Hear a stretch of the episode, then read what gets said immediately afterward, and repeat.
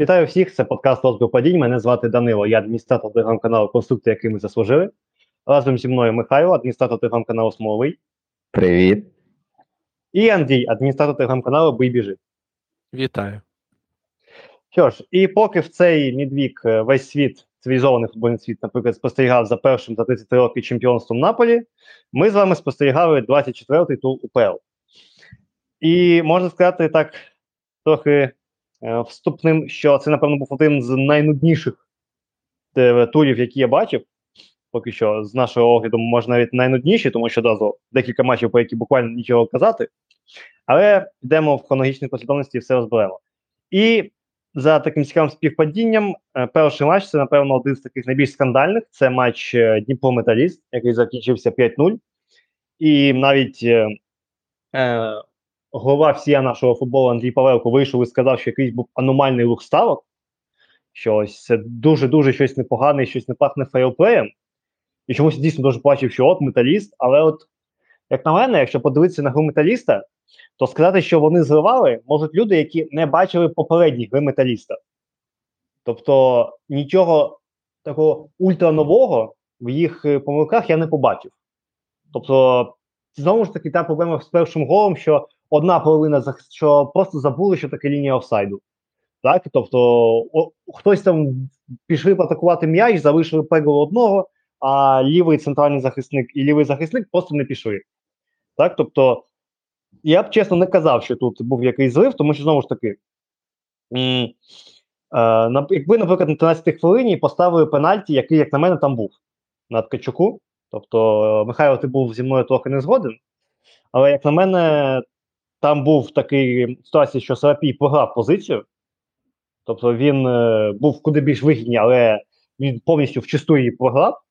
І так, звісно, він не фолив, він не акцентовано фолив, але він так поставив ногу, що він бедром е, в бедро зніс е, глядуна.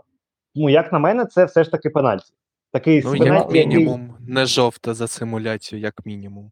Ну, на жовта тут я погоджуюсь цілком, що це саме на симуляцію схоже не було. Просто в мене є деякі претензії стосовно того, як легко людина валиться, хоча комплекція такої легкості не передбачає. Пам'ятаєте епізод у матчі а, перш, на початку другого кола інгулець Динамо, коли був дійсно поштовх Дячука, це хто Сітало тоді його штовхнув. Це матч е, Динамо Інгулець чи Інгулець Динамо. А, і ось Дячук відлетів так легенько, наче він ну якась така тендітна 17-річна дівчинка, першокурсниця. І ось тут такий схожий епізод. Прямого удару ногою, конкретно ногою, немає. Тобто Сарапій дуже жорстко, максимально жорстко ставить ногу, але на газон. Те, що стегно контактує, а, з е, прядуном. Тут я погоджуюсь цілком. Але ось як на мене, просто якби був готовий ставити спину і дійсно не просто знаєте, як у нас о, люблять в футболі. Е, Не ставити жорстку спину, розуміючи, що захисник позаду і вже нічого не може зробити. Е, У нас обирають просто другий варіант: перетворитися на таку ваньку встаньку, е, легесенько, так, е, наче піріночка перед ним стати і чекати ось цей поштовх, щоб потім продати арбітру пенальті. Тому ось, ну, як на мою думку, то Прядун, якби хотів стояти на ногах, розуміючи, що позаду захисник і в нього вже є певна перевага в нього над захисником, то він не міг стояти в цій ситуації. Але він свідомо обирав оцей варіант падати. Це не є симуляція в прямому сенсі, тому що був е, поштовх, був імпульс падати. Але так само за бажання він міг намагатися втриматися і, напевно, втримався би на ногах. Тому ось я б тут трошки розділяв, бо є такі ситуації дійсно, коли без варіантів просто людину підчіпляють, і навіть за бажання вона вже нічого не може. Тут мені здається, була все таки така межа, де Прядун міг стояти, але вирішив не стояти. Але знову ж таки, ми говоримо про те, що це Чадун, в принципі, працював на пенальті, мовно кажучи. Так? Не, не смоляв, але саме у нього була ставка на Так, так. І от питання: от якщо металіст зривав матч на контролу, Прядуну що, не сказали, що не треба пенальті заробляти? Тобто Прядун, Прядун не в долі? Тобто, якщо навіть не подивитися на склад, там просто величезна кількість е, футболістів саме в захисті, е, ну, відносно новачки. Тобто Костик вийшов після, його- після того, як мовив отримав за матч за три матчі скільки 11 голів. Е, вийшов, е, якщо не помиляюся, Ні, е, Ніколішин, 18-річний вийшов. Так, Так, тобто, була ну, така історія. Шамич на фланзі, потім Ралюченко, який взагалі-то опорника частіше грав раніше. Він грав в центрі захисту. Ну і Паті, ну Паті такий, він досить специфічний персонаж. Він може виграти боротьбу, але він дійсно дуже неповороткий. Він мені чимось нагадує Кевона Луні з Голден Стейт. Тобто він, наче може боротися підбирати, але коли трошки динаміки навіть Девіс дає, то він ну то, тому його і саджають, і Джамайкл грає. Тому тут, в принципі, дуже схожа ситуація. Просто ну зараз металіст нагадує не команду, не колектив, який там збалансований максимально для якоїсь мети, а просто це набір гравців, які в конкретний момент часу зібралися тут, і їх просто можна ставити. А в деяких позиціях навіть нікого ставити, тому вже відбувається певна е, ну, навіть це не ротація, це просто е, латання зір. І чесно, ну дивіться, в першому колі абсолютно схожі е, голи. Там, здається, навіть е, Степаненко гольову передачу віддавав, коли тоді Шахтар 6-1 переміг. Там ж майже така сама історія. Тобто, о, ну, говорити, що ось ці помилки, що з позиційним намагаються будувати лінію офсайду, не, не, багато простору залишають супернику. Ну вони Шахтарю залишали восени дуже багато простору, коли Шахтар переміг 6-1. І там кожен гол практично якась така комбінація з підручника, де, де двоє можуть чотирьох-п'ятьох гравців розірвати. Я б ну чесно, просто е, у нас така прив'язка, просто лише через те, що металіст е, зараз е, має певну фінансову скруту з усіх джерел про це говорять. І всі чомусь так вже за інерцією починають думати: ага, ну якщо в них проблеми з грошима, значить вони стовідсотково обов'язково вже починають займатися якимись такими історіями, де підняти грошей, як би заробити. Ну, як мені видається, зараз в нинішні часи це досить не те, що складна історія, просто вона дуже небезпечна, бо тут є гравці досить статусні відносно, і є зовсім молоді. І поставити хрест на своїй кар'єрі, бо якщо дійсно підозра підтвердиться, що мали місце певні якісь темні рухи, то це дискваліфікація. У нас ось ще є приклад це відео. Тому ну зараз просто ризикувати за 20 тисяч гривень. Ну я не впевнений, що люди хочуть, тому що 20 тисяч гривень вони отримують сьогодні, а потім дискваліфікацію. Ну я не впевнений, що в зоопарку їм платитимуть такі самі гроші. Ну, дійсно. Е, Люди, які не бачили матч, побачили рахунок, прочитали коментар Павелка, вони вже за замовчуванням ставляться упереджено до матчу, дивляться розбір е, повтори, і в них виникають питання до дій, але, от як правильно Михайло зазначив з приводу матча Шахтарем, там ті самі помилки, е, ті самі е, пропущені голи. Ну і казати щось про договорняки це ну, безглуздо, як на мене. Звісно, виявитись може що завгодно, але подивимось. Як на мене, це просто типовий металіст. Знову ж таки, знаєте, це як в психології є таке явище, е, що коли ти дізнаєшся про якийсь факт, ти починаєш його всюди бачити. І взагалі, мені здається, я забув, як він називається, але тут те саме, що от історія з Савідовим, там програміла, коли там на початку тижня, умовно кажучи, десь там перед туром. І от що зараз всі такі, ого, Савідова посадили за договорняки, потім вибають перший же матч туру, такий опа, договорняк. Ну, знаєте, трошки так. Може, вже на підсвідомому люди такі, у нас є під договорняки, давайте усюди шукати договорняки. Як на мене так, е, якщо по грі сказати, то принципі, навіть якщо сказати так, то металіст доволі щось непогано робив перші там десь 30 хвилин. Тобто перші 30 хвилин, в принципі, яка не яка протидія Дніпру була, е, була, але потім я так розумію, чи то вони втом, втомилися, чи то вони вже якось розконцентрувалися, але ну, потім вони просто посипалися, так, і треба розуміти, що після першого ж голу, наприклад, Чайковського зняли. Так, тобто казати, що знову ж таки договорняк, коли тренер намагається щось робити, ще якісь заміни робити. Тобто після першого після першого тайму, що називається всі чотири заміни майже. Ну, дуже багато замін зробив металіст саме ще після першого тайму. Тобто вони реально щось хотіли змінити. Тому це вже тільки трошки. Так, я вибачаюсь, не чотири дві. Дві заміни, тобто щось намагалися робити. Але так, в принципі, Дніпро скористався шансами і розбив металіст, який зараз просто останні перемагали ще 10-го, 24-го минулого року. Тобто, це дуже така вже розібрана команда. І за рахунок цього металі... е, Дніпро собі трошки покращив різницю голів, має зараз 54 пункти, і, в принципі, досі йдуть так максимально близько до Шахтаря з думкою про їх е, матч між собою. А металіст е, все більше і більше відстає вже від зони стиків, де знаходиться рух, має 19 пунктів, і, скоріш за все, скоро перетворюється, як і Львів, на таких е, безапеляційних е, кандидатів на виліт. Є у мене таке враження за, за їх грою. Що ж, е, е, далі у нас другий матч і другий скандал пов'язаний з командою з топ-2 нашого, нашого футболу. Е, що ж, Шахтар Донецьк обіграв Минай 1-0. І давайте, може, перед тим, як говорити про гол, давайте, може, хтось щось хоче по грі сказати.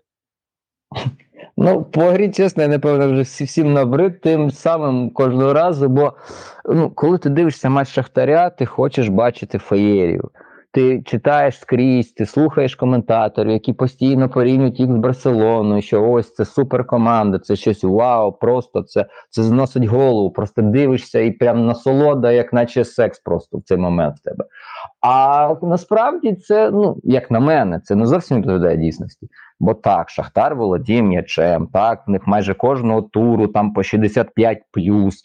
Немає питань стосовно того, що вони контролюють події, що відбуваються на полі до 85-ї хвилини зазвичай. Бо після 85-ї хвилини а, знову прокидається у або в пана Трубіна, або в панів Бондаря, чи там його партнерів по центру захисту якесь відчуття такого нестачі адреналіну, і вони віддають досить незрозумілі передачі суперникам. Беріть, забивайте.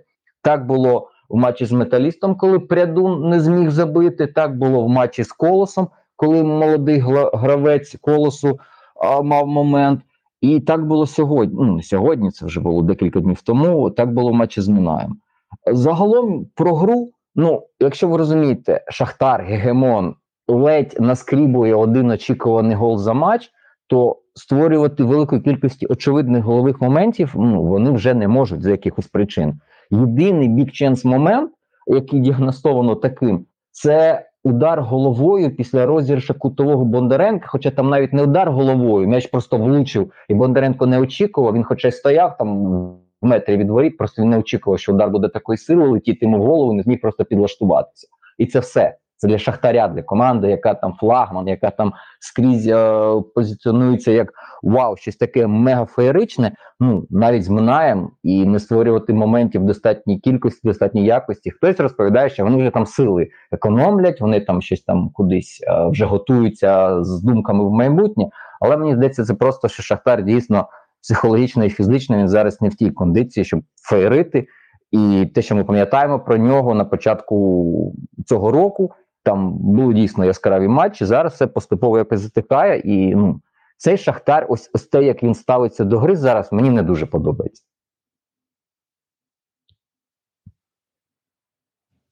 Так, тобто, в принципі, це так трошки мені майже я, явно не як перше і місце, яке там 13, так, 13 це.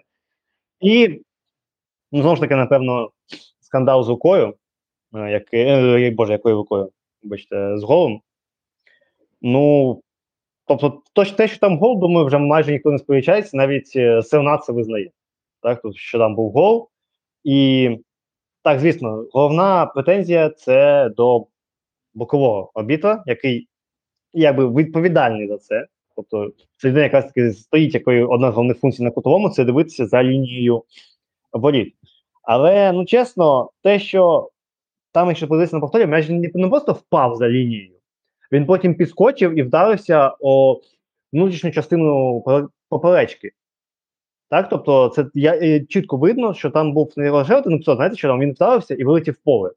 Він вдарився, підскочив всередині боліт і вилетів. І те, що Балакін цього не бачив, ну, в мене є питання. Так, тобто, знову я не підтримую цих ось конспірологічних версій, які почали розводити, наприклад, деякі динамівські інсайдери е, про взагалі якісь там околомафіозні штуки з, з хворими родичами і так далі. Це, як на мене, просто перебіг вже. Так, я не хочу просто вірити, що таке можливо в нашому футболі, і я вважаю, що це вже трохи дурня. Але Ще якась Італія. ну реально якась там Італія, яких 40-х 50-х років. Сицилія навіть не просто Італія. Це, ну, звісно, я розумію, що Донецьк 90-х це, звісно, то, то, то досить схоже на Сицилію, напевно, або навіть ще гірше, але ну, ми вже не там. Ми чесно сподіваюся, що це не виглядає таким чином. Е, ну і, скажімо так, поки що давайте спишемо це дійсно на людську помилку. Так, дуже вартісну людську помилку, яка може коштувати багато чого. Ну і, звісно, знаєте, у мене таке враження, що побачивши це, один невідомий акціонер Дніпра 1 про якого мені ніхто не знає, хто це, і звати його точно не Ігор, і батько його точно Валерійович. Він думаю, так дуже дуже сильно задумався, а що йому робити далі? Тобто, і як то кажуть, час покаже, що він зробить, тому що до кінця чемпіонату ще 6 турів, мало чого може статися. Тому подивимося, подивимося. Що ж, і за результатами цього матчу Шахтар набере 59 пунктів, це має відрив е, від Дніпра 5 очок за, за втраченими всього 2. Ну, а Минай втрачає доволі таки важливий один пункт, за рахунок якого вони могли, наприклад, наздогнати Верес. І трошки так, е, але знову ж таки, це нижня частина таблиці, тому подивимось, зараз вони на 15-му місці мають 23 пункти. Що ж, далі у нас був матч, який е, Михайло у нашому чаті прокоментував як не дивіться. Е, Ні, ні, не дивіться, я вам давав пораду, не жалкую. Я- до речі, я, я ж чотири дні тому говорив, що цей матч обов'язково треба подивитися. А, але насправді ну, розчарування просто немає меж. А, бо ти знаєш, коли ти очікуєш команду, яка бореться за виживання, грає проти команди, яка хоче довести всім, що Rotten Style це щось круте. І ну, мене дійсно було очікування, що це буде щось дуже результативне. А насправді це була дуже нульова гра, досить швидкий гол на 14-й хвилині. Сігєєв, здається, забив.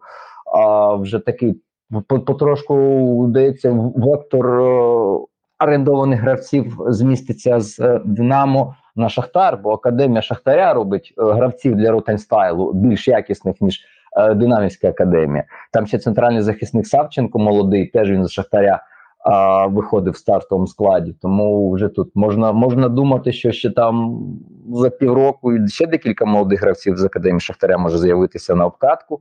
І тепер я не розумію, куди пан Іщенко буде спихувати наших гравців, в які команди, якщо вже навіть Олександрія для нас, напевно, зачинена.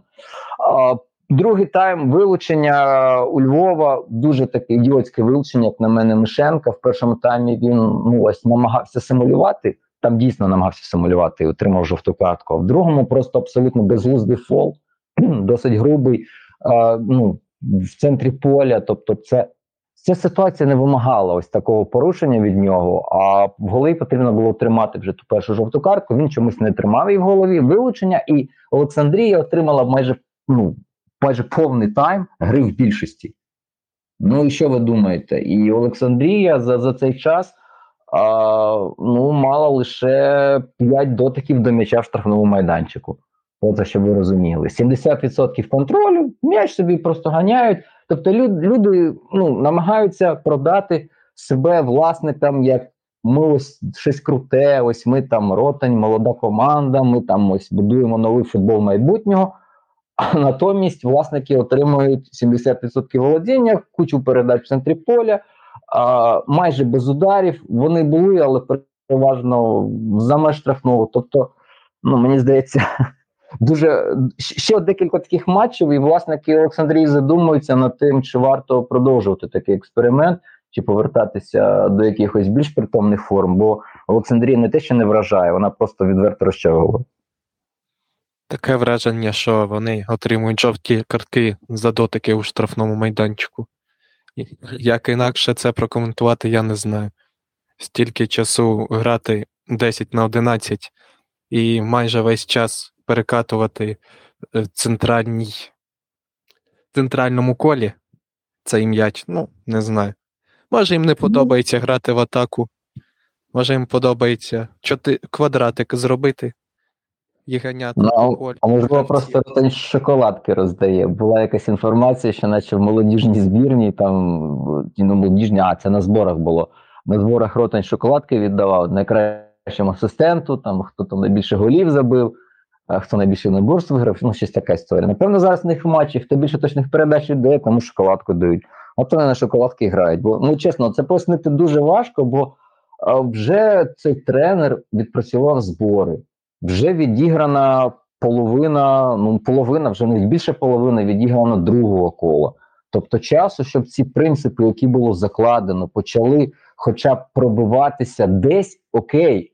Тут навіть ще ж допомагає суперник 10 їх на полі, вас 11. Тобто у вас є позиційна перевага, у вас є зайвий юніт. Ви можете розігрувати цього залу гравця за своїми ж таки принципами, за своїми ж алгоритмами, але цього не відбувається. І ось це найбільш прикро, що наче а, ну, відбувається якась демагогія в сенсі, що ось ми там будуємо, там всі вихваляються, який він молодець, там ну ці фізруки навіть стоячи аплодують, вау, круто, який молодець, передовий тренер.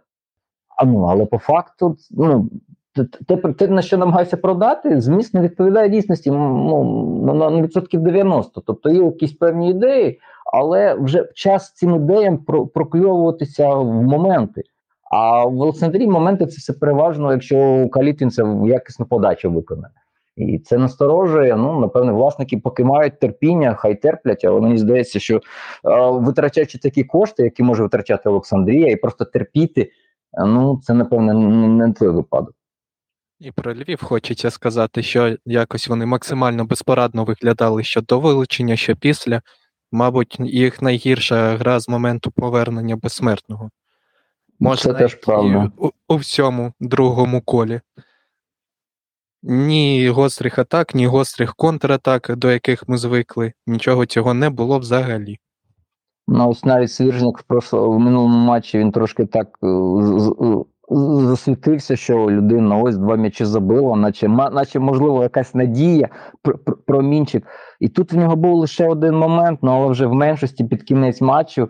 І, в принципі, ну не можна сказати, що це був такий очевидний голевий момент, але теж вже вже певні очікування від нього є, певні сподівання, і теж він їх підтверджує, не втілює в моменти в голи. Напевно, вже якщо я був фанатом, не фанатом, якщо вважав все-таки, що після оцих зимових е, трансферів Львів зачепиться за стики, то зараз я вже впевнений, що вже за стики навіть вони не зачепляться, бо те, те, те як безпорадно виглядає. Чи наберуть те, вони хоч одне очко? А, ну очко одне мають набрати, бо бачиш, в них зараз якраз така ситуація, що вони могли б починати грати на контору, але чомусь поки що в цьому їх не, ніхто ще не запідозрив. Почекаємо, можливо, ще й плітки такі з'являться в майбутньому. Ми їх почнемо. Ну що ж, за результатами цього матчу е, Олександрія Валав набирає три пункти. І зараз вони тримають розрив е, з Динамо в 10 очок 7 по втраченим.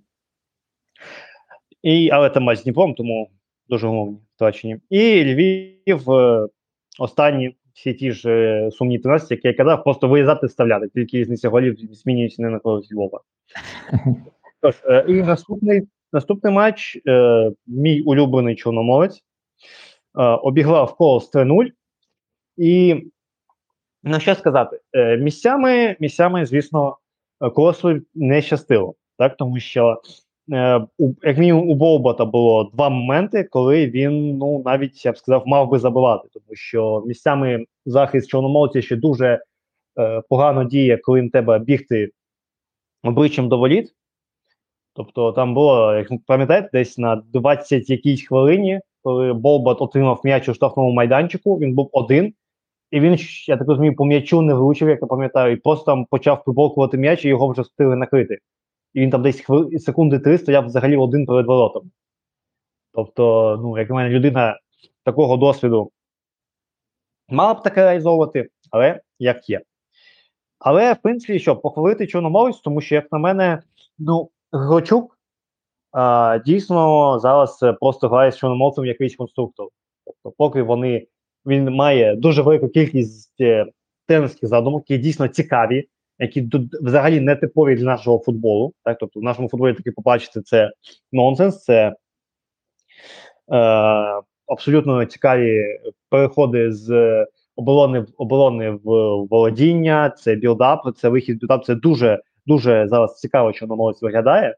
Тому перемога 3-0 це можна трошки забагато, тому що два голи з трьох будемо віддавати на це привозить. Тому що другий м'яч це імені, пам'ятаю, якого захисника, якщо п'яюся, це був Чоботенко, який е, зрізав, як на мене, навіть на нього автогол записали. Ну, вже переписали на Олефіренка, він там на лінії наздогнав і в останню секунду встиг, типу, ще доторкнутися, тому переписали вже. Але будемо віддати це гол імені Чоботенка. Тому що в чому іронія, якби тоді Волонець зіграв погано, мав би зіграти погано, він тому що у, у гіршій ситуації Волонець, мабуть, залишатися на лінії під час цієї передачі і чекати, поки Рафінко цей м'яч отримає, і потім вже виходити на нього. Але Волонець вже йшов на перехоплення. Тобто він вже зрозумів, до чого йде. Він побіг, і саме через це він був не на лінії боліт, коли м'яч зрізався. Тому що якби він залишився на місці і Чоботенко зрізав би м'яч, він би просто вийшов і спокійно взяв його в руки. Тому тут Волонець трохи постраждав через своє розуміння ситуації. Ну а потім вже другий гол, третій гол це просто помилка Волинця, тобто не зафіксував е, м'яч у доволі такій простій ситуації, тому можна сказати, трошки незаслужене саме 3-0, але як мені дуже сподобалася гра Чорномовця. І, в принципі, і, колос, якщо чесно, от два моменти Болбата.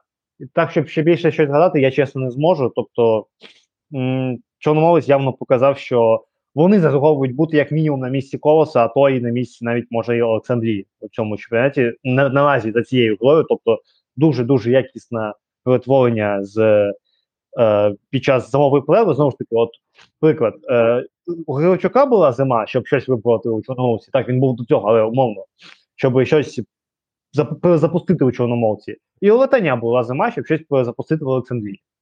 От де перший, де другий. Ну, 100%, 100% дуже вдала аналогія, дуже вдале порівняння.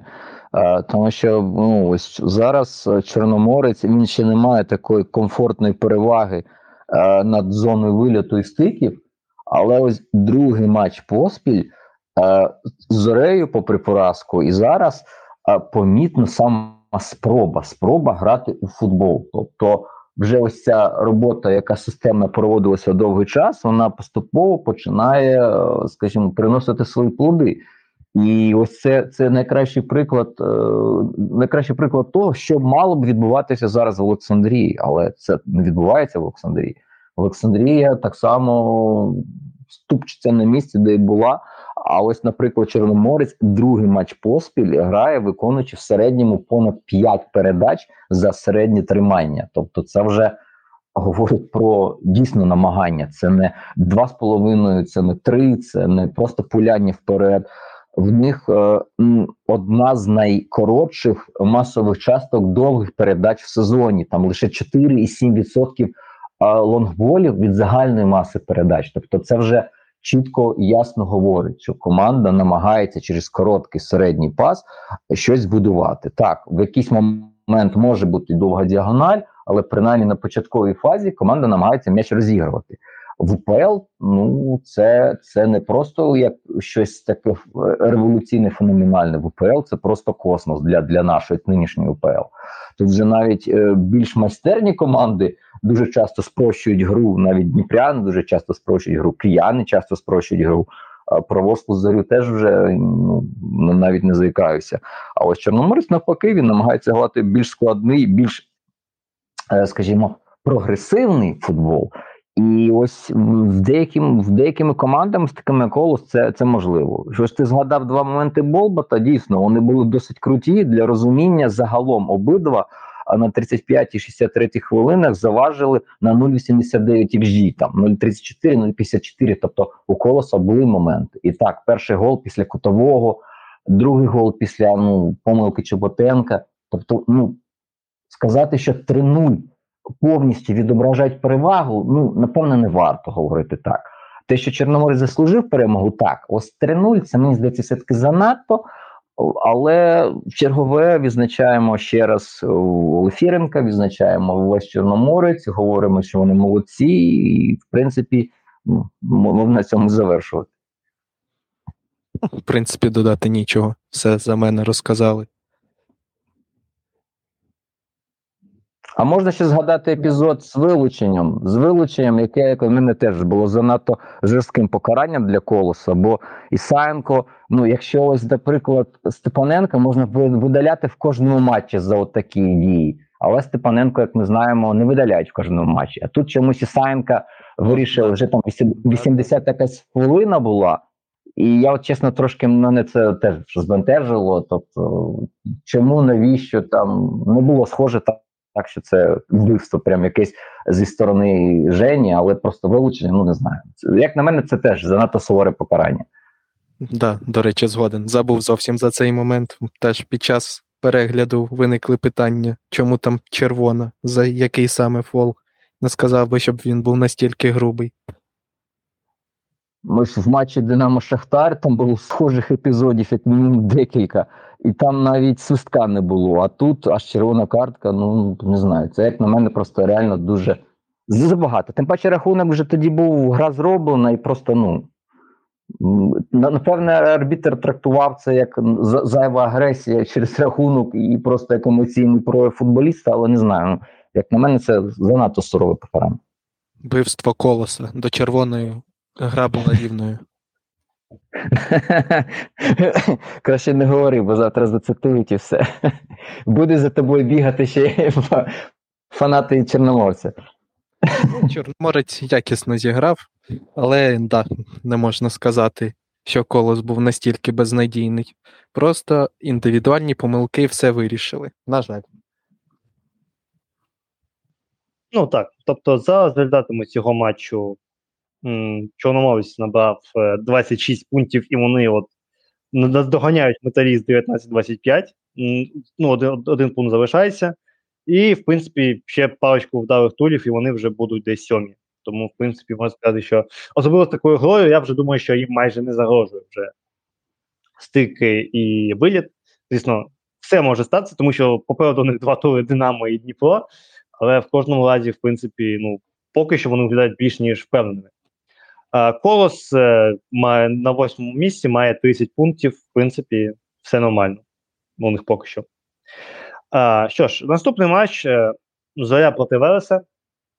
Е, і, ну, в принципі, тут е, вже на 18, на 19-й хвилині після абсолютно якоїсь незрозумілих, незрозумілої поведінки е, Кулка і Вовченка, як на мене, чи там був Пасіч, ну, коли люди просто один пішов на перехоплення, інший теж пішов на перехоплення, кинув, кинув свого гравця. Тобто абсолютна підстава Ючі е, голкіпера, і Ющишин, ну, як на мене, звісно, абсолютно таке, знаєте, червоні картки, які просто через е, голкіперські рефлекси.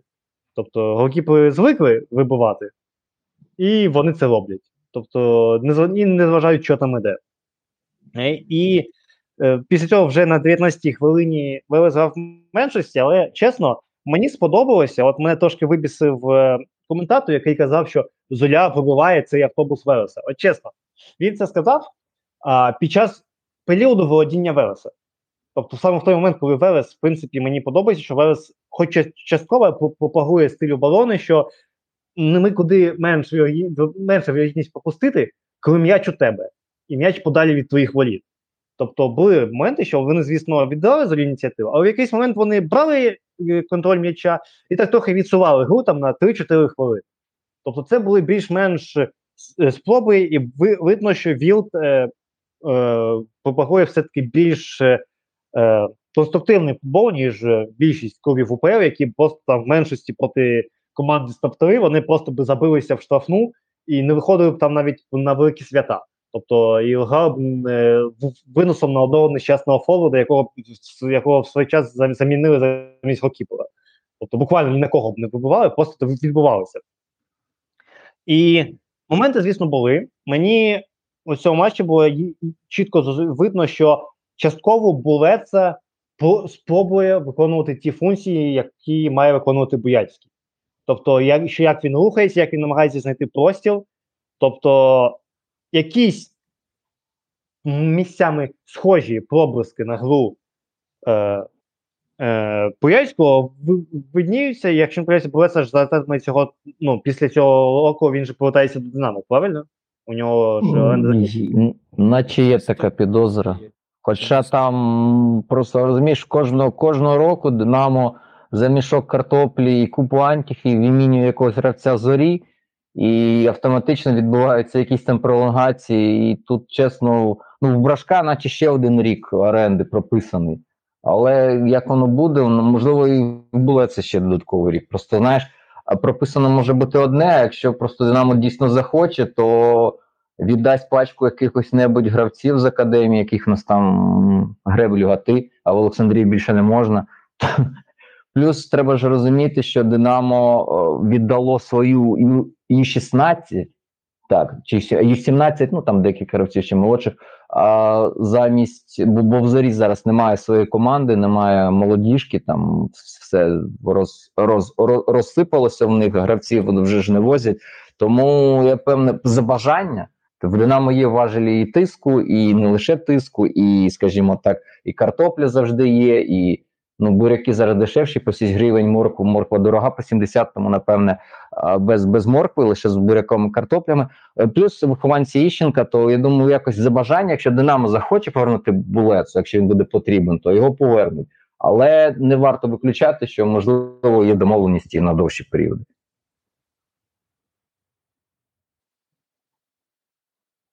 Говоримо ще з приводу гри, чи будемо Ну, переходити? ні, ну з приводу гри, я ще хочу сказати, що ну, у зорі були моменти, так? Сказати, що зоря там зовсім е, нічого, але ну, забили вони тільки після подачі.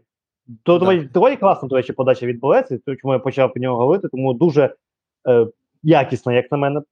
Тобто, така з яка облетіла, якраз таки почала закручуватися саме в той момент, коли треба було. Тому е, так, але в зорі ще були моменти, знову ж таки трошки так, е, ну насту- ля- м, лякає трохи цей момент, що зоря змогла пробити все-таки тільки за рахунок е, стандарту. Так, тобто вони могли, але нічого так і не Ну, залетіло. Не знаю, чому тебе це дивує, бо вже часто про це говоримо. Бо зоря це перш за все не про якість позиційного нападу, не гру з позиції сили. Це більше про простір. Там у Гереро було два виходи віч навіч, там було ще купа моментів. Стихія зорі це простір, це підняти лінію суперника, створити якусь ізоляцію або під фінти Русина, або Антюха, прости господи, який дійсно зараз перетворюється на футболіста. Бо в Динамо він не був футболістом. В Динамо йому було неймовірно важко, бо в Динамо потрібно в позиційному нападі, потрібно розуміти, як ти маєш співпрацювати з партнерами в цьому, всі ці різні ротації на півфланги, збігання там різні. Це занадто складна штука, яку йому не вчили, якою його не навчали, бо він там легкоатлетом був, здається, до 15-16 років. Він дуже пізно прийшов у футбол. І ось саме те, що грає зоря, воно ідеально підходить для нього. Просто біжиш, виконуєш передачі, час часом б'єш, і це все виходить на просторі. Немає такого, що перед тобою 12 своїх і чужих.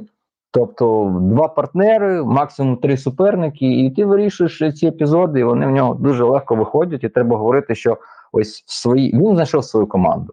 Бо колос це така була історія е, занадто вже вертикальна. Все таки, ну у зорі трошечки є певні епізоди, коли вона може взяти м'яч під контроль, але цей контроль вона дуже рідко втілює в моменти. Але принаймні взяти поконтролювати м'яч вони можуть. То колос навіть цього не робив.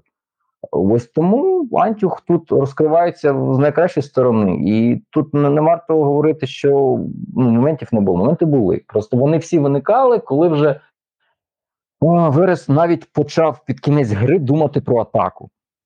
Просто для для розуміння, якщо Верес майже весь матч він грав виключно ну там з деякими з короткими вставками, коли дійсно так, як ти розповідав, намагалися трошечки поконтролювати, просто щоб подих перевести і не, не відбуватися, а дійсно поконтролювати. Ось в останні 15-20 хвилин то вже навіть понад 50% володіння було Вереса, і ось саме на цьому відрізку останніх 15-20 хвилин і почали ось ці моменти виникати, що були в Русино, в Гереро.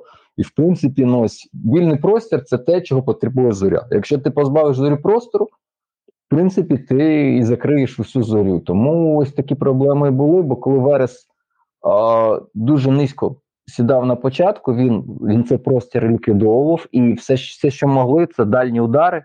Там Брашко налупив, боже господи, я збився навіть з рахунку, скільки тих ударів було е, на початку ще до голу. Там штук 5-6, напевно, можливо, навіть і більше. І ось о, це, це єдиний, напевно, інструмент, який тоді працював. Тобто або дальній удар, або ось стандарт. І це чесно. Е, ну, от ось це мені трошки заважає сприймати зорю як дійсно ось же повноцінного гравця за столом з Динамо з Шахтарем і з Дніпром, тому що все ж таки вони більш акцентовані саме ось на цій фазі, е, коли в тебе є простір, коли в тебе є можливість використати е, переваги своїх гравців. Коли твоїм гравцям потрібно більш складні задачі вирішувати, ну заряд тут не настільки переконав. Ну, Звички я ні, від Вернетоба залишилися. Ну, можливо. Ну так. Що ж, е, я ні, я просто сказав, що це не дивує, це просто ще один так е, продовжує нашу лінію, що немає в нас команди, які можуть домінувати і так далі. Що ж, Зоря перемагає, має 52 пункти, і на третьому місці тримає під 5 очок від Динамо. Е, Велес е, 20, має 24 пункти, стоять на межі стиків, тому у них ще все попереду. Що ж, і далі я навіть не знаю, чи говорити про кожен матч окремо. Ну, давайте спробуємо по кожному матчу окремо, тому що було два, два поспіль були матчі 0-0 з червоними картками.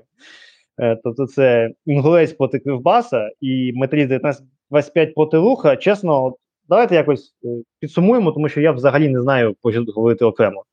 Підсумуємо коронною фразою: типові матчі УПЛ.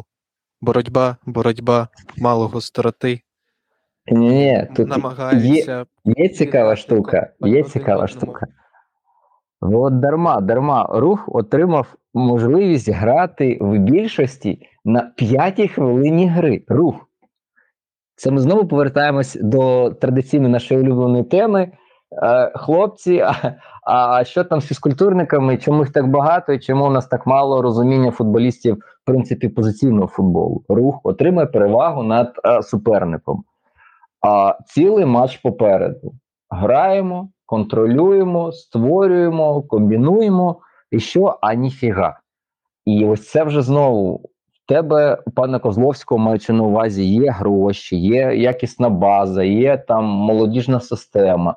Ну але чомусь футболісти молоді, які виходять з академії руху, вони, в принципі, тотожні молодим футболістам з академії Динамо.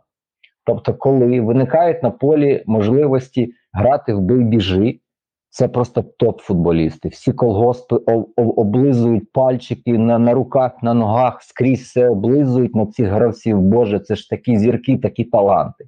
А потім ці футболісти йдуть на збори з першою командою, отримують передачу в центрі поля, і все. І ми розуміємо, що людина не розуміє, що робити з м'ячем. Бо вона розуміє, зажмурив лупанув вперед, а коли м'яча багато, потрібно комбінувати, створювати, переводити фланг на фланг. Ці, цього розуміння немає. І ось я думав, що можливо через те, що ось нам можливо грошей бракує, і там така побудована трошки корупційна, е, доволі корупційна система з записуванням з зарахуванням дітей на навчання, де можливо.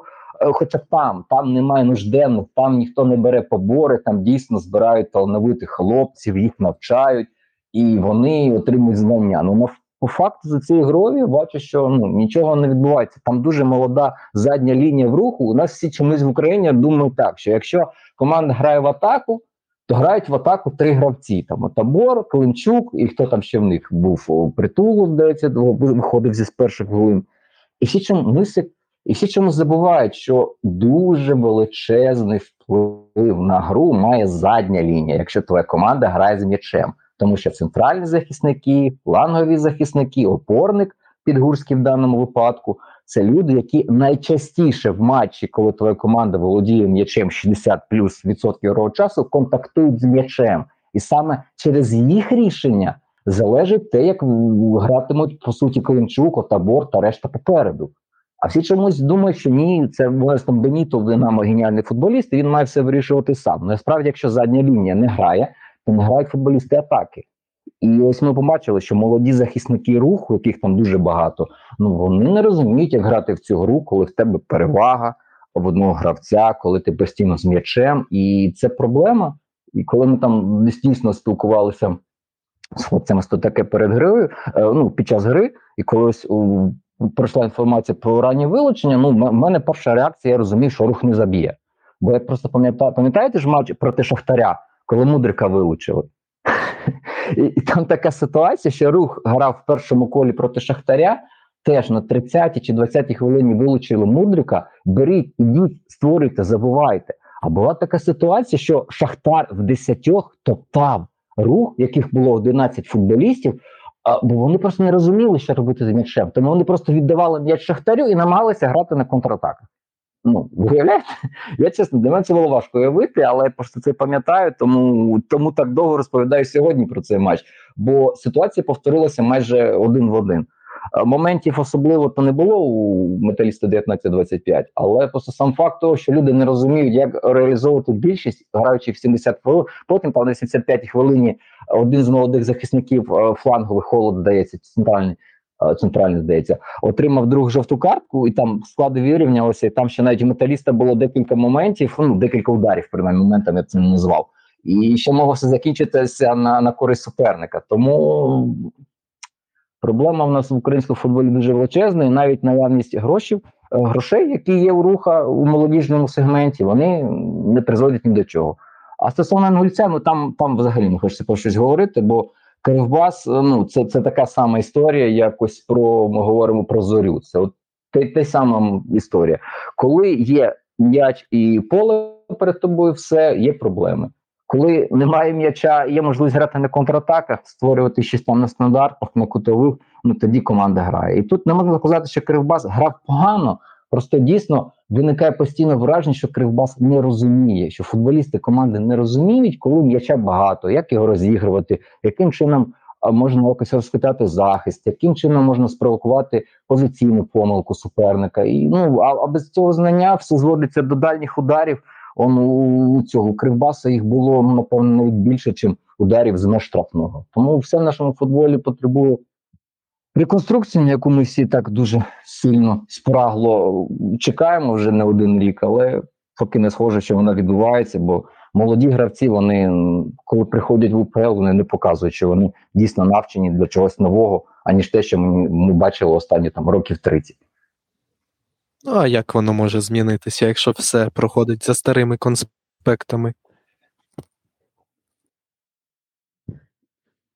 Тому так. Тому дуже сумні два матчі. Дуже сумні два матчі. Якщо хтось їх не бачив, то ну знайти там дуже багато цікавого, як, наприклад, в матчі Чорноморця, ну напевно, не вийде. Це дуже таке банальне, звичне і, і, і сумне видовище.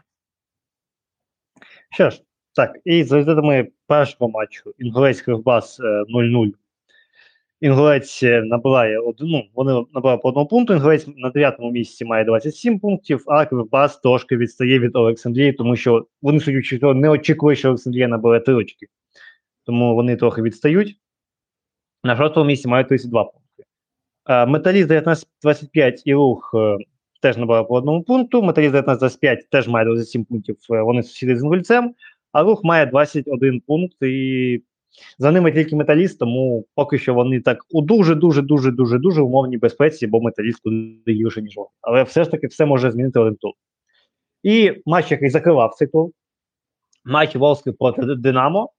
Ну, і що сказати, Волскла перші десь 30 хвилин, ну, вони аж е, надавили. Вони давили, вони вдавили Динамо. Тобто Нещерет виносив в аут. Я впевнений, що Дячук там просто кожен раз, коли отримав м'яч, він е, десь там е, молився, щоб у нього там десь вальдол був, просто щоб закинутись, тому що ну дійсно е, Волскла вирішила вимкнути е, такий е, режим знищення всього, і вони доволі неправильно це робили. А в свою чергу Динамо вирішила частково використати те, що використала свого часу Олександрія, це лонгболи з е, виходами один на один і перевірками, чи щось працює. Тобто, і буквально перший же лонгбол це міг закінчитися голом, але закінчиться жовтою для Ваната. Тобто, і там вона Ванат ще там після цього от, ця спортивна лють Ваната в останніх матчах вони знаєте, так, е, майже не доводить до вилучення. Тобто, що перше, що жовта була точно, а потім ще трошки міг і червоно. Тобто там Сашо, який має досвід е, гамовувати Хачеріді, намагався гамувати Ваната. Трошки, трошки так е, збавив оберти. А Волска забила дуже непоганий м'яч. Тобто їх можна похвалити, дуже якісно розіграно, і взагалі ось е, Кане дуже непогано себе показує. Тобто у нього він віддав гольову і міг навіть забивати. Тобто ще, ще трошки краще б реалізував. Але е, Динамо забило, і, чесно кажучи, ну, другий матч поспіль. Динамо переламує ход гри за рахунок максимально неочевидних голів. Так, тобто, що сирота. Е, думаю, ніхто не очікував від нього тоді гол. Що і ну, не думаю, що Ванат е, ще хоч раз в житті такий гол заб'є. Тобто, це дуже велика удача, що у нього так вийшло. І знову ж таки, це не про клас, про там про знищення і так далі. Про про то, те, як має грати Динамо, наприклад, це більше про фалт і про індивідуальне е, виконання у дальніх ударів.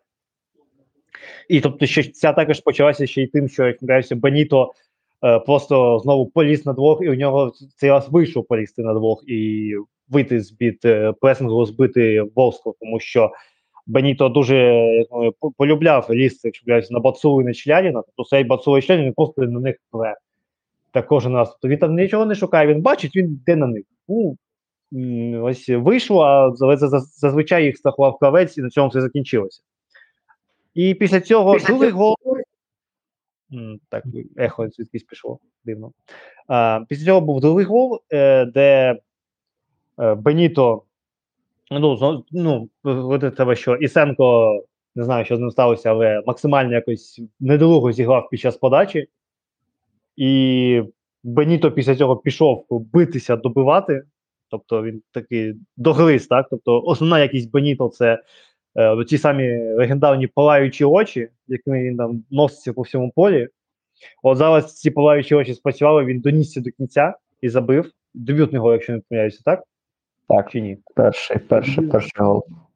Дебютний гол. І Знаменна одразу... подія. Так, і одразу В минулому турі Кабаєв перший асист, а зараз із перший гол. Магія Шовковського. Магія Шовковського, чисто, чисто. Нарешті, нарешті нормальне тренуло Динамо, розумієте? А а після цього ж одразу міг могли і другий забувати, тому що Волско так трохи, я розумію, поплила, і би Ванат міг забувати робити дубль з передачі Беніто, до речі. Беніто міг зробити один плюс один. Але Ванат не реалізував один на один, Ясенко прочитав. І, в принципі, ну, що сказати, по цьому матчу, так загалом, що Динамо якоїсь супергри не показало. Тобто, перший тайм, я б сказав, був провалом. Якби не гол Ваната, це був би просто фіаско-фіаско. А потім, вже я так розумію, Волска просто втомилася руйнувати і дала трохи більше простору, але в кожному разі це так е, можна поаплодувати Волскі за дуже якісну боротьбу перші півгодини десь. Ну, це це зря ти про провал сказав. Зря, зря. Бо Шовковський перший своєю тезою говорив, що ніякого провалу в першому таймі не було. Ну, Це це так досить дискусійна історія. Бо... Була просто програна верхова боротьба, в принципі, боротьба, через який виникали небезпечні моменти біля воріт Нещерета, але то таке. Ні, то ні, не то не то не провал, ні. То все за планом, то все так. Ми ми знали, як гратиме гратиме суперник, тільки вітер завадив. Колись таку цитату видав Костюк після матчу з Дніпром 1 на виїзді. Ну тут, слава Богу, що хоч про вітер нічого не розповідав, що вітер допоміг тоді м'ячу залетіти в ворота Динамо. Але чесно, я з такого можливо, він просто намагався так демократично, м'яко зняти удар, там критику на себе взяти. Можливо, це вже діда навчився. Це такий улюблений дідів прийом на себе весь гнів збирати, щоб там а, і, і, на нього плювалися, його матюкали, а гравців не чіпали. Можливо, це вже навчився ось це за за три місяці. Ну а справді, чесно, перший тайм, як на мене, це навіть провал це дуже м'яко сказано, бо дійсно Динамо готувалося. Якщо всі говорять, що Динамо готувалося, то я не побачив е- механізму, як Динамо готувалося. Так, а можна говорити, що навіть при наявності тиску Динамо практично не втрачало м'яч біля власних воріт, хоча б ось так, наприклад, як Попов втратив в минулому турі з металістом. Хоча там тиск просто ну, футболіст був поруч, а назвати його таким ну, якимось тотальним неможливо. То тут дійсно був хороший якісний тиск, бо заважали розігрувати м'яч і заважали досить, досить, досить якісно. І Динамо, наче і рухало м'яч, воно наче його не втрачало біля власних воріт, але в свою чергу Динамо і не могло дійти до чужих воріт. Бо якщо дійсно була підготовка для ізоляції, для того, щоб створювати е, ситуації для Беніто або Кабаєва, розв'язати їх там один на один, то це не працювало зовсім. Бо Бацула, Пердута, Кравець інколи допомагав, вони виграли майже всю боротьбу один в один. Е, щоб не бути просто голослівним, згадаю точну цифру: 77 більше 77% е, боротьби один в один в захисті Ворскла виграла. Тобто, відповідно, в Динамо в атаці трохи менше 23. В середньому десь у нас біля 40 киян мається на увазі відсотків успіхів. Тобто, це суттєво нижче, це нижче на відсотків 30 від е, можливостей, тому говорити, що дійсно готувалися. Пам'ятаєте, якось, наприклад, такі історії відбувалися з Мудриком, коли під нього спеціально створювали ситуацію, що він там один-один щось вирішував.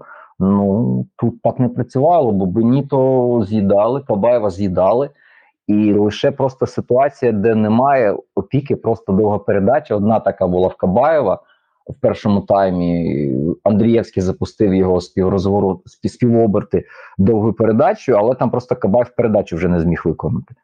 Ну а так ну нічого не вказує, що Динамо якісно втілило в те, що вони готувалися. Те, що вони готувалися, це помітно, бо не було багато великої кількості втрат, не було великої кількості моментів біля воріт Нещерета внаслідок того, що а, Ру Ворскла дуже високо відбирала м'яч, але моментів біля воріт Ворскла не було. Тобто, ця гра вона майже наполовину домашнє завдання майже наполовину було виконане, бо не, хоча б моментів біля власних воріт уникли, але моментів біля чужих воріт теж не створювали. І лише ось коли Ворскла дійсно втомилося, бо мов, хто багато дивиться УПЛ і матчі Ворсклу, ті знають, що Ворскла зазвичай грає лише 45 хвилин. Просто тут же питання випадку: або це буде перший тайм, або це буде другий тайм. Бо на повний матч їх не вистачає. Ворскла в цьому сезоні Ох, неймовірну кількість очок вже втратила. Саме коли робила дуже якісний хороший перший тайм, забивала два м'ячі, навіть мала хороший гандикап. Потім траплялася якась помилка, типу вилучення, і програвали, як це було в матчі Зорею 2-3. Тобто, ось це це, ну, це, це така класична ворскла, яка грає один тайм, намагається щось зробити, і просто просто якийсь випадок дуже прикрий і нещасливий для ворскли, що не змогли забити тоді канесий момент. І той удар п'ятого олійника там Челядін, здається, міг переправити, він не переправив. Бо за рахунку 3-1 після першого тайму я не впевнений, що Динамо змогло би у позиційній атаці щось створити, коли Ворскла навіть вже втомившись, бо просто відійшла у низький блок. Да, от Данило згадав за гол Ворскли, що йому сподобався гол. Мені більше сподобалася якраз ця віялова атака, коли Кане не зміг пробити Нещерета дуже якісне. Так, вивели людину на порожні майже ворота, і тут просто пощастило, що він влупив в нещерета. І ну, чи чи просто нас е, ігнорують це, забувають, і вже Шовковського нагородили а як тренера найкращого туру, ну не знаю, чесно. Перше, наскільки просто це з точки зору етики, етично, бо ну, фізруки і люди, які приймають це рішення, ну там багато фізруків серед тих людей, які приймають це рішення. Вони розуміють, що дід досі головний, і в діда досі є прямий зв'язок, і навіть Шовковський про це говорить: що е, план затверджений підготовки він виконується, дід спілкується, дід телефонує, тобто фактично дід керує. Але нагороджує Шовковського, ну напевно, це вже таки така більше радянська практика, мені здається, така більше совкова штука, ніж дійсно, наприклад. Е, визнання конкретно роботи. Тому що якщо говорити про домашню роботу і те, що було на полі втілено, і як це відбувалося, ну мені чесно більше сподобалася робота Григорчука з його чорноморцем, конкретно в цьому турі. А тут, ну не знаю. Тобто, у нас всі говорять, що радянське погано і треба його змінювати. Але бачимо в деяких сегментах в футболі це радянське живе, і напевно його викинути не вдасться найближчі років 20. Ну, в принципі, так. За результатами цього матчу у нас Волська е, втратила три пункти і відпустила трохи Кривбас від себе. Вони мають 30 пунктів, так само, як і Колос, тому, в принципі, вони ось залишаються там. І, в принципі, може так трошки втрачають шанс на Єврокубка, але побачимо. Ну, а Динамо 47 пунктів. Е, ще сподіваюся на втрату очки від Зорі, щоб щось там злізти на третє місце. Е, на цьому 24-й тур закінчився. Е, щодо моїх рекомендацій на 25-й тур, це ну, Чорноморець Дніпро, це must have, це просто дивитися всім, е, тому що як Чорноморець е, буде грати проти дійсно топового суперника з часів Шахтаря.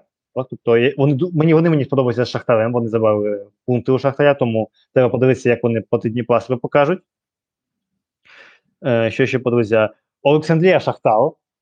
Е, Це перший матч е, Ротаня проти команди рівнем вище, ніж його, тому що до цього найсильнішим, якщо не помиляюся, була Волска, якщо мені пам'ять не зраджує, е, з, з якої він прийшов на е, конспекти раннього Шарана.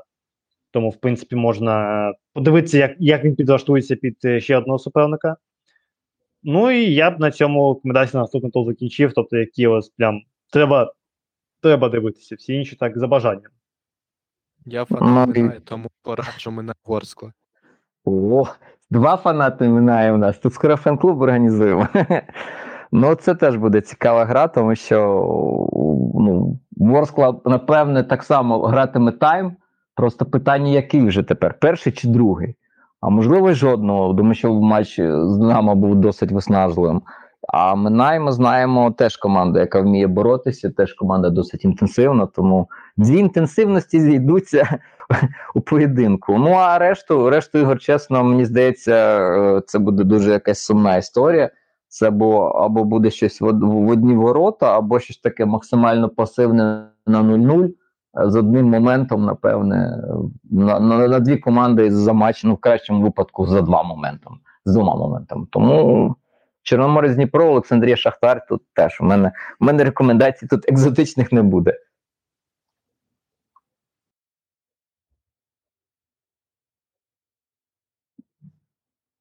Ну, так, добре, я пропоную цьому закінчувати.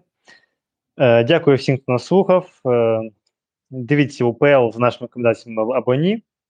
Е, всього вам найкращого, ставте лайки, підписуйтесь на сторінки цього подкасту на тих е, е, в хостингах, не знаю, як це назвати, де ви нас слухаєте. Підписуйтесь на телеграм-канали всіх наших спікерів. Всього вам найкращого. Слава Україні! Героям слава! Слава!